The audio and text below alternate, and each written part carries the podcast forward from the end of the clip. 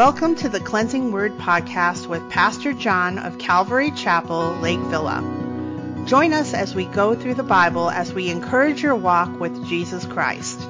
If you'd like to know more about Calvary Chapel, Lake Villa, visit us at cclv.org and please share and subscribe to this podcast. Now let's hear a message from God's Word.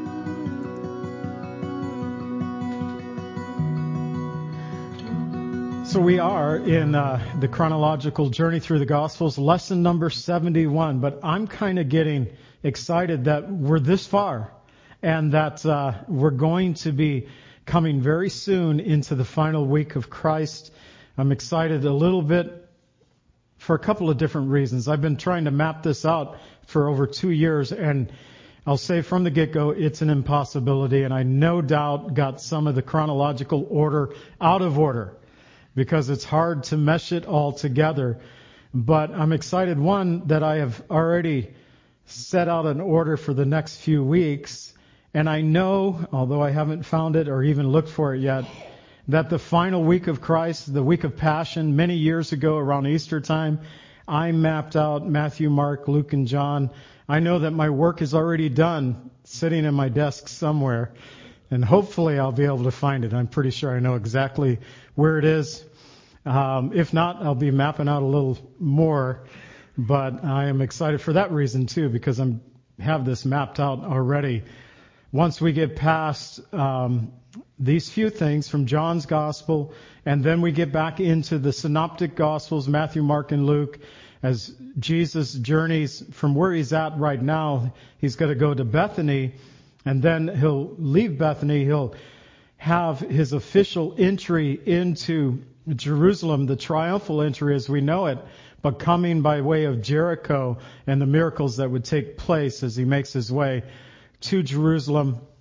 And so I'm looking forward to all of that, learning again and, and just being ministered to by the Lord and allowing scripture to teach and instruct and to um, give us insights, perhaps things that we hadn't seen before. I had this message prepared on Thursday. Well, I had point one, which was point three from last week that I didn't get to, done over a week ago. And uh, I had everything prepared on Thursday, went over it again on Friday, and this morning uh, God was showing me a few new things as I was going through and just one last look over the message before presenting it this morning. And we left Jesus in the area of where John the Baptist had been baptizing. He's there with his disciples, and we left him from John chapter 11 last week with word coming to Jesus that his friend Lazarus was sick. And it was important. I mean, the view is that Jesus, your friend Lazarus, is sick. You need to come. But the Word of God tells us that Jesus stayed two days longer. And he didn't immediately go. And then after two days, he told his disciples that we're going to go to Bethany. And uh, Lazarus is asleep. And the disciples, they said, Lord, this is not a good thing that you want to do. Don't you remember those in Judea? So they're going into the area of Judea where they had, according to the word, twice attempted to stone Jesus from John's gospel. And they reminded Jesus of that. in verse 8, they said, Rabbi, lately the Jews have sought to stone you. And are you going there again? Not again. I mean, we barely escaped last time, and you want to go back? And then Jesus had told them that Lazarus slept, but they didn't understand, and their thought was, if he's sleeping, he's getting better. We don't need to go. You don't have to heal him. God is healing him already. And finally, Jesus told them plainly in verse 14, Lazarus is dead.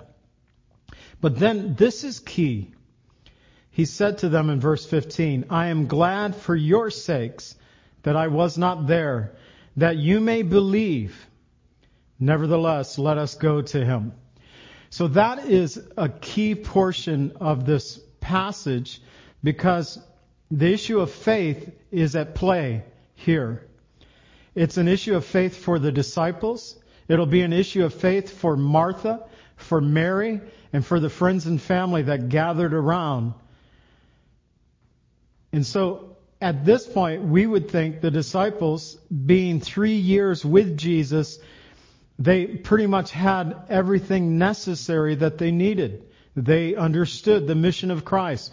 But as we continue in the gospel story, we'll learn that they did not completely understand. And so this would be a lesson to them and also a lesson to Mary and Martha and those who are there to see the resurrection of Lazarus. And I believe also it's a lesson to us if we are willing to heed that which the Word is teaching us this day. So today it's the re- resurrection and the life, part two. It had to be a part two because that was last week's title, and I didn't get to those words. So I had to leave it as a part two. The resurrection and the life. We're going to look at in point one, he shall live from John 11 verses 17 through 27. Point two, see how he loved him, John 11, 28 through 37. And point three, loose him and let him go, John 11, 38 through 44. So we'll pick up and we'll read through the first section, John chapter 11, verses 17 through 27. So when Jesus came, he found that he had already been in the tomb for four days. Now Bethany was near Jerusalem, about two miles away. And many of the Jews had joined the women around Martha and Mary to comfort them concerning their brother. When Martha, as soon as she heard that Jesus was coming, went and met him, but Mary was sitting in the house. Then Martha said to Jesus, Lord, if you had been here, my brother would not have died. But even now I know that whatever you ask of God, God will give you. And Jesus said to her, Your brother will rise again. And Martha said to him, I know that he will rise again in the resurrection at the last day. And Jesus said to her, I am the resurrection and the life. He who believes in me, though he may die, he shall live. And whoever lives and believes in me shall never die. Do you believe this? And she said to him, Yes, Lord. I believe that you are the Christ, the Son of God, who has come into the world. Now we will see as we go through this section that Martha, she had faith, just like the disciples. They had been faithfully following Jesus for three years. They had faith, but they did not have complete understanding. There was more that the Lord needed to teach them, more that the Lord was going to show them. And so here we have the expression of Martha as she said, Lord, if you had been here, my brother would not have died. So she had the faith, if Christ was there, that he would have raised her up from the dead. But Lazarus had been in the tomb for four days. Lazarus had died. They had went through and were still in the process of mourning for him, but they had put him in the tomb. They had sealed it shut. And she knew that her brother was dead. And so in this scene, at the very beginning, we see the two natures of Mary and Martha. Martha, the worker. I love to call her that and Mary the worshiper.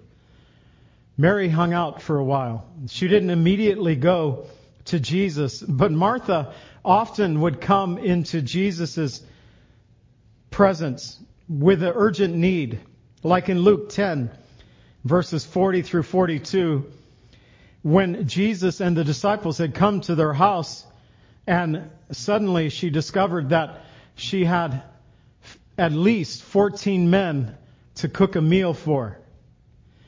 And while she was in the kitchen busy about preparing this meal, she probably kept looking into the room where Jesus was sitting and seeing Mary sitting at the feet of Jesus. It began to bug her tremendously. It's like, doesn't she realize there's a lot of work to be done? Thirteen men.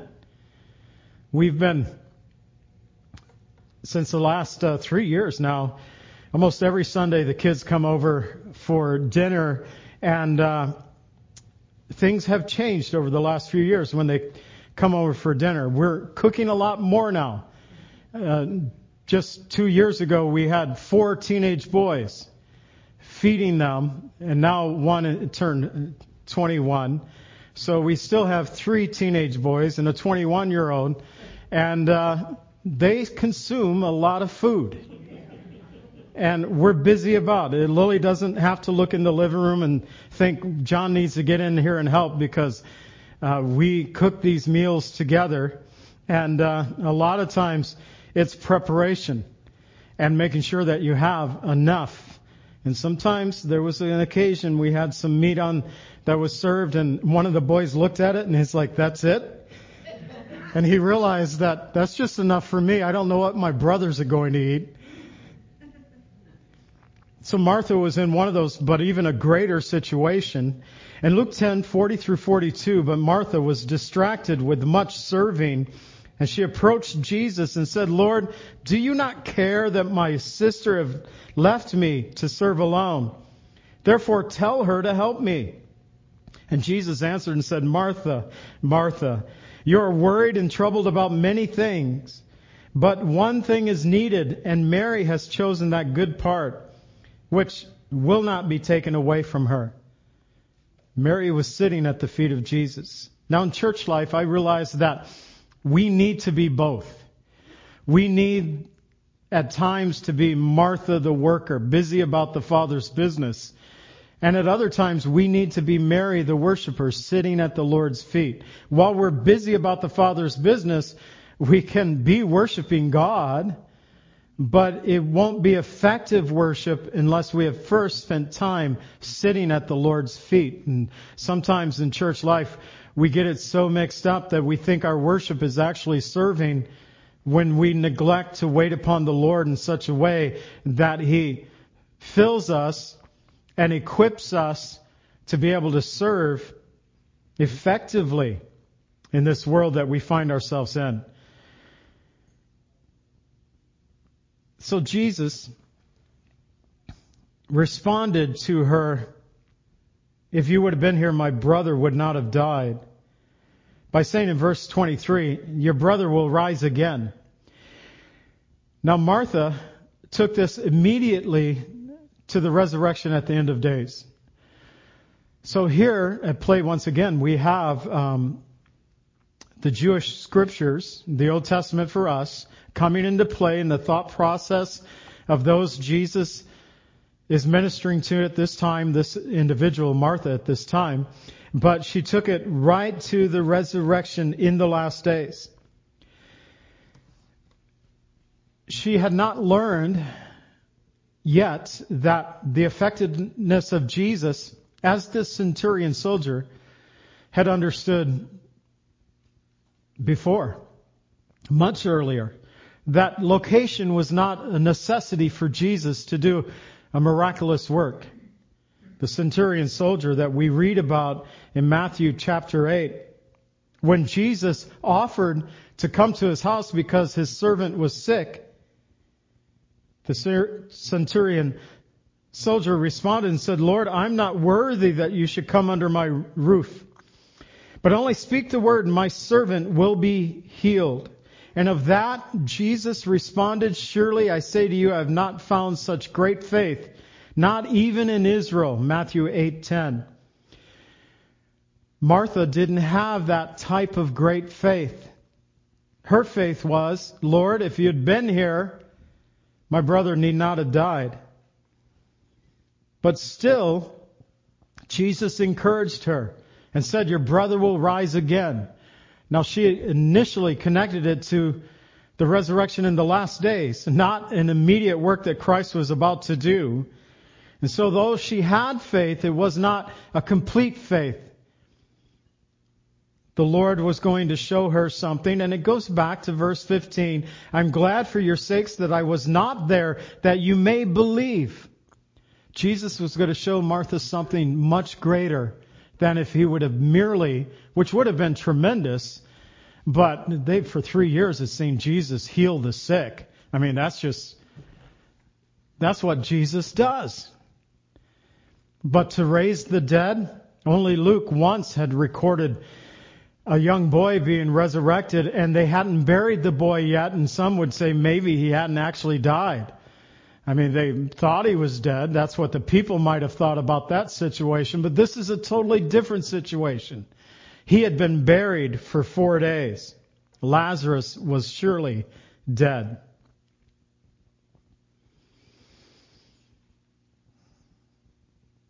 So the call to believe Jesus and Martha were actually on different wavelengths here. Jesus referred to Lazarus's too many S's there, but to the resurrection of Lazarus on that same day, while Martha looked forward to the resurrection of all who believe in the last days. And the hope of the resurrection of the dead is found in both the Old and the New Testaments. In Job 19, 25 and 26, after the loss of his ten children, Job declared, For I know that my Redeemer lives, and he shall stand at last on the earth, and after my skin is destroyed, this I know, that in my flesh I shall see God. And Paul also, in Acts 24:15, speaking to the governor Felix, he says, I have a hope in God, which they themselves, talking about the Jews, they themselves also accept that there will be a resurrection of the dead, both of the just and the unjust. There's something that is missing quite often in our churches today. They talk about the coming resurrection. They talk about coming to faith in Jesus Christ, that you might go to heaven, but often they neglect that if you do not believe in Jesus, what will happen? And Paul said, there will be a resurrection of the dead, both of the just and the unjust. And for the unjust, they will stand before the righteous God and be judged by him.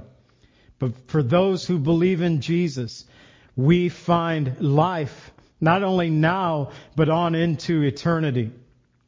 And Jesus said to her, verse 25, you should have this underlined starred. It's so important. And here in my Bible, I mean, I don't know when. I've had this Bible since 1993. But it is underlined. I am the resurrection and the life. And whoever believes in me, they will not die. They will live. And whoever lives and believes in me will never die. Do you believe this? The challenge to Martha, do you believe this? And her confession, yes, Lord, I believe that you are the Christ, the Son of God, who has come into this world. She made a declaration of faith, but we will see she wasn't quite there yet. Because when Jesus says, take away the stone, it's Martha who says, Lord, by now, O King James, he stinketh. It's a bad idea, Lord. So she had a confession, but her faith wasn't quite there. 1 Thessalonians 4, 13 and 14 says, But I do not want you to be ignorant, brethren, concerning those who have fallen asleep, lest you sorrow as others who have no hope. For if we believe that Jesus died and rose again, even so God will bring with him those who sleep in Jesus. Transformation is at the heart of the resurrection and the life of Jesus Christ. Transforming our lives now while we're on this earth, but also in the future. In 1 John 5, 11 and 12 it says, This is the testimony that God has given us eternal life. Notice that John did not say to the brothers and sisters he was writing to that God will give us eternal life. He said, it's already a done deal. God has given us eternal life, and this life is in His Son. He who has the Son has life. He who does not have the Son of God does not have life. It is life and death situation for everyone on this earth. Choose Jesus, you have life. Without Jesus, you are without true life. Paul said in 2 Corinthians 5 8, we are confident, yes, well pleased rather to be absent from this body is to be present with the Lord. So there is a future hope, yes. But that hope is not merely future. It's for right now. Ephesians 3:20 says, "Now to him who is able to do exceedingly abundantly above all that we ask or think, according to the power that works in us." And God through Jesus with Martha and Mary and the people who gathered around that tomb that day, the disciples who were there, they would see him do exceedingly abundantly above all that they could think, all that they could ask. They're going to see the power of Christ. For us, we need to realize that faith is not about the there and then one day when we're in heaven, but it's also about the here and now, right now while we're on this earth. While all this is going on, we go back to Martha in verses 28 through 37. And when she had said these things, she went her way and secretly called Mary, her sister, saying, The teacher has come and is calling for you. As soon as Mary heard that, she arose quickly and came to him. Now Jesus had not yet come into the town, but was in the place where Martha met him. Then the Jews who were with her in the house and comforting her, when they saw Mary rose up quickly and went out, they followed her, saying, She is going to the tomb to weep there. Then when Mary came where Jesus was and saw him, she fell down at his feet, saying to him, Lord, if you had been here, my brother would not have died. I just had that thought that Mary and Martha probably had talked about this for the last four plus days. When is he going to get here? I, sooner than that, right? He's been dead for four days. So prior to that, they've been talking about this because the sisters said to Jesus the very same thing. Lord, if you'd only been here, we wouldn't have to be going through this right now. Verse 33. Therefore, when Jesus saw her weeping and the Jews who came with her weeping, he groaned in the spirit and was troubled. And he said, Where have you laid him? And they said to him, Come, Lord, and see. And all God's people read the, read the shortest verse in the Bible with me. Jesus wept. John 11:35. Then the Jews said, "See how he loved him." And some of them said, "Could not this man who opened the eyes of the blind also keep this man from dying?" Everyone is on the same wavelength with Martha and Mary, even the disciples, no doubt at this time. They all felt that if Jesus had only been there, Lazarus need not die. But Jesus didn't come when they expected him. Jesus showed up four days later. And yet Mary's response when she ran out to meet him, we find the beautiful account of Mary as we find it always in scripture. She fell at the feet of Jesus. And this is where we always find Mary in the Bible. She's always there at the feet of Jesus. Mary, the worshiper, falling down at the feet of Jesus, waiting upon Jesus. Yes, speaking with him. Yes, I don't know if it was a Lord, if you have been here type discipline, Lord, you should have come. You failed. But we know that you're here now. Thank you. She worshiped. She was there at the feet. But we need to notice that when Martha called Mary, she said something significant. The teacher has come. Didaskalos is the Greek word for teacher, and it simply means that, a teacher or instructor. But with this was the definite article. The teacher had come. She didn't have to ask what teacher came. Who's in town? She knew immediately that it was Jesus. The teacher has come. Nicodemus said it in John 3 2. Rabbi, we know that you are a teacher come from God. The teacher has come. And now the teacher, teacher was calling her. She responded. She went to him. She fell at his feet. Do you know that there are many who have been called by Jesus, but not all respond? The teacher has come and he is calling for you. We read last week from Matthew 20 verse 16, And the last will be first, the first last. For many are called, but few are chosen. The important thing that if we know that the Lord is calling, we need to respond to the call of Jesus. Mary responded to that call.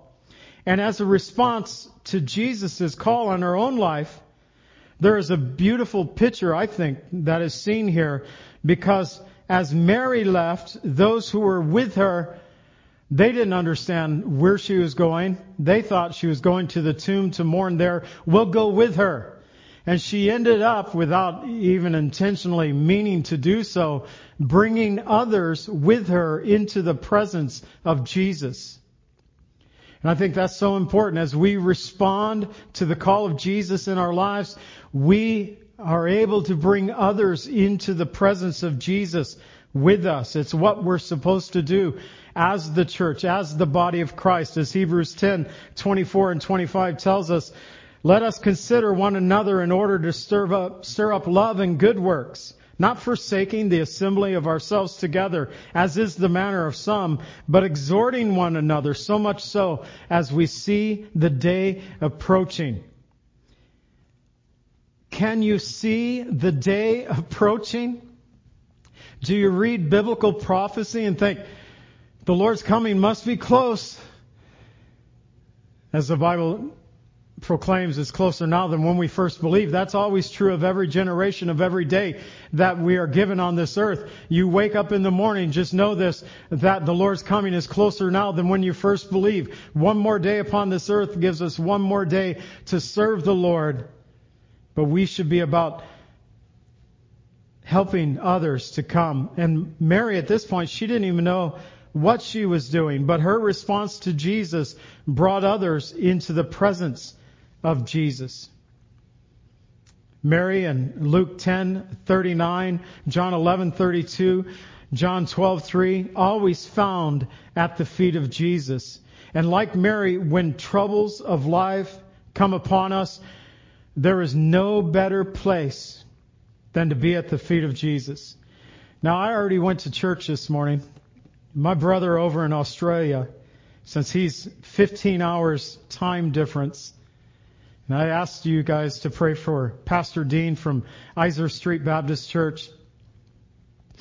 He broke his back when someone rear-ended him uh, as he was sitting behind a truck at a traffic light on a motorcycle, and he got rear-ended and his back broke, and they had surgery. And he preached for the very first time since November. And uh, I knew that today was going to be his first message, so I got through my studies this morning and I uh, made myself breakfast while I was listening to Dean teach.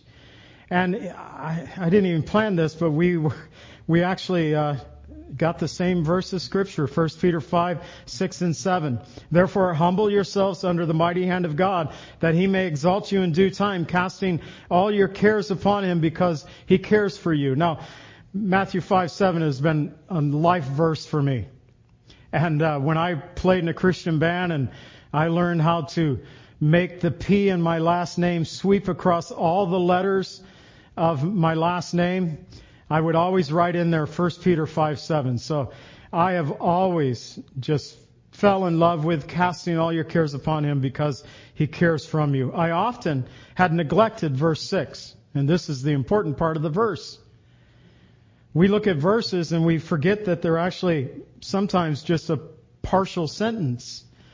Sometimes it's important to read the whole sentence to get the whole idea of what the writer wants to give us. And the first part of that sentence is, therefore humble yourselves under the mighty hand of God that he may exalt you in due time, casting all your cares upon him because he cares for you. So the importance of humility, coming to the feet of Jesus. Now Pastor Dean, he began by referencing this verse, but didn't get to it until the end of his message. And he said, while preparing this message, I heard a young preacher from a few years ago preach from this passage, and he did a pretty good job. He had good points as he went through the message. He goes, but this young man didn't understand the depth of this message because he had not yet known suffering. And then he said, that young man was me. Now it has a whole different look to it. He still has another back surgery to go.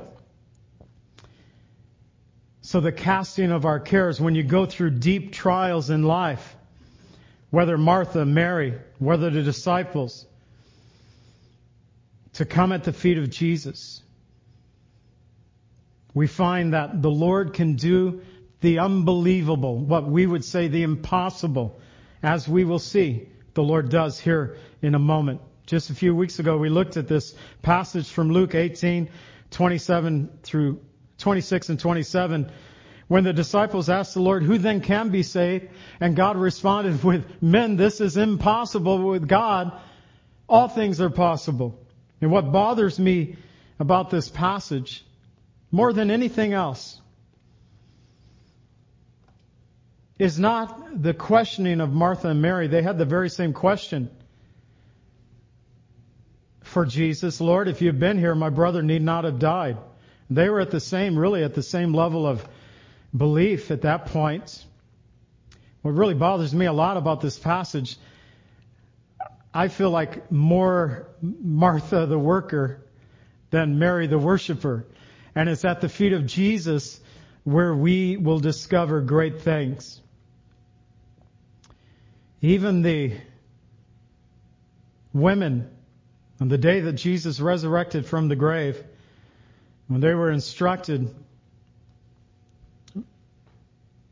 by Jesus, in Matthew 28, 9 and 10, it says, Jesus met them and said, rejoice. And so they came and held him by the feet and worshiped him.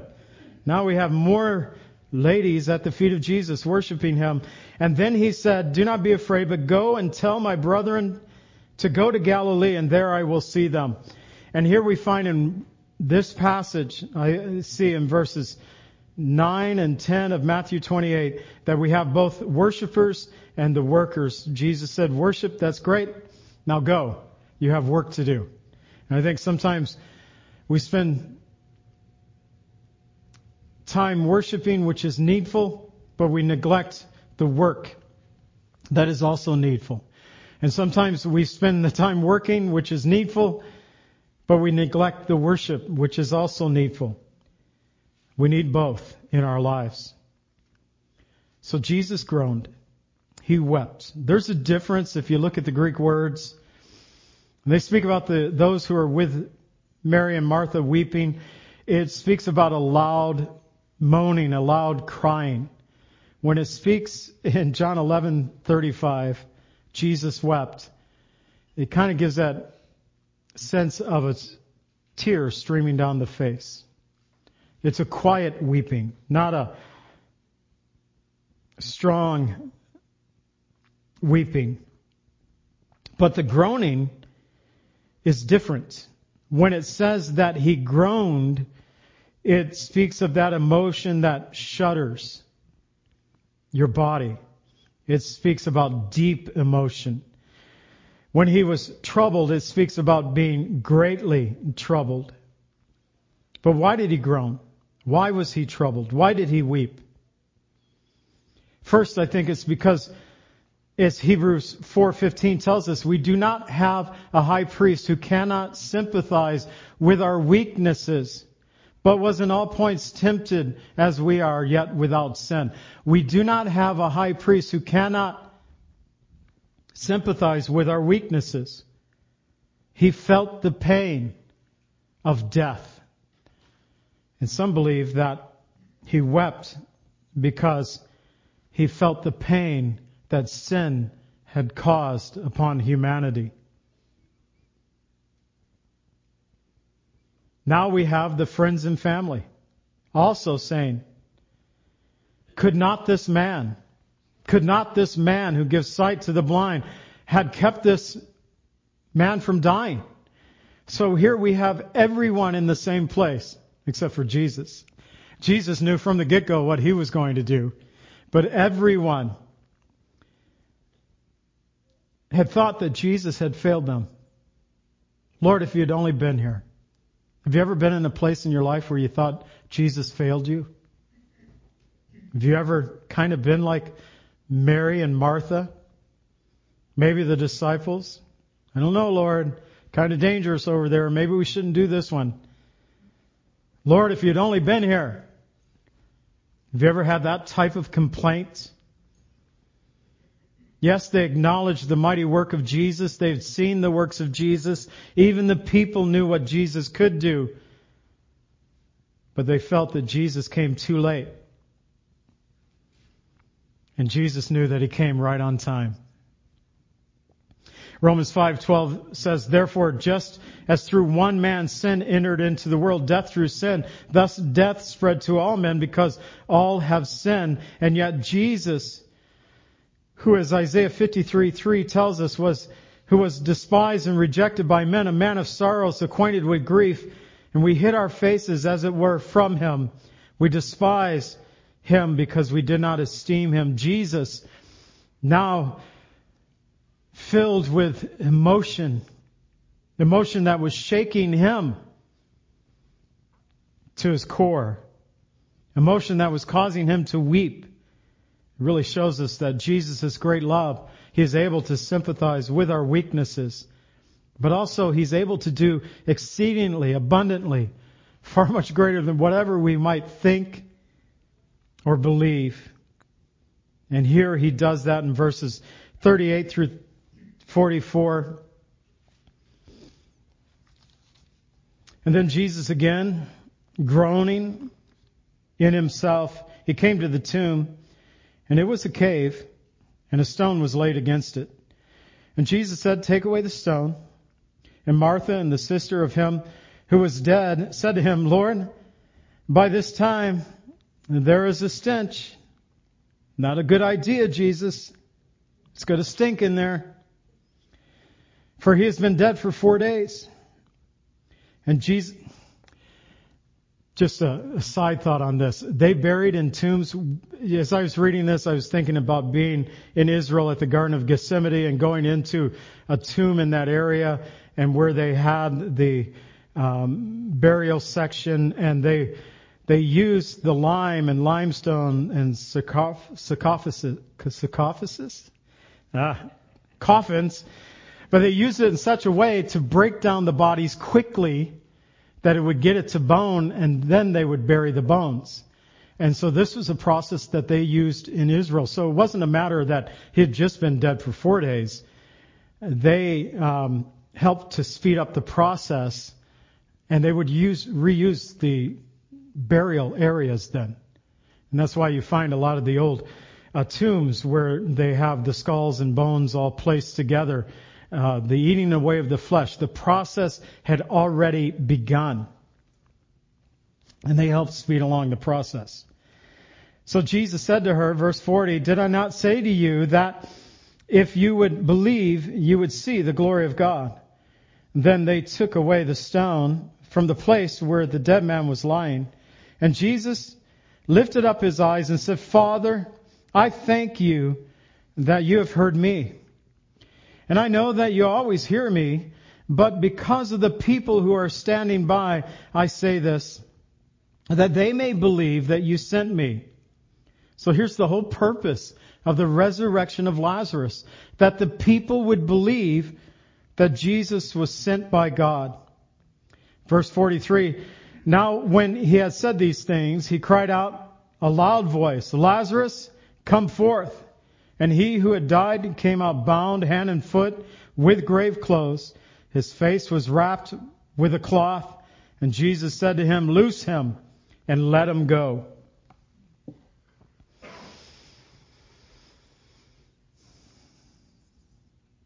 Once again, we read in verse 38 of Jesus groaning.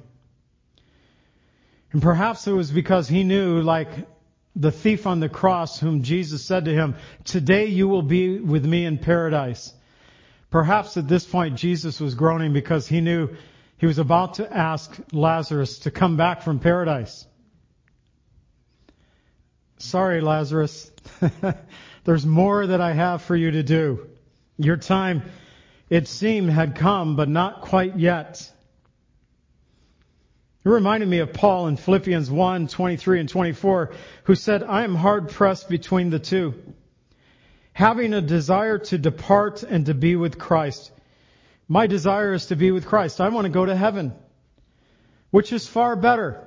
For me, heaven is better than this earth. Paul was saying, nevertheless, to remain in the flesh is more needful for you. At this time, it was apparently more needful for Lazarus to remain in the flesh than to stay in paradise. Martha protested. By now he stinketh. I'll always say that every time I read this passage because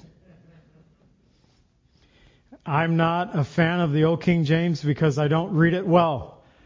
We discovered it in our men's breakfast a few months ago. Most of us don't read it well, so we gave up on it. But there are certain verses that are just sound cool when you read them. That's one of them. Four days took away any doubt from anybody that this man was surely dead.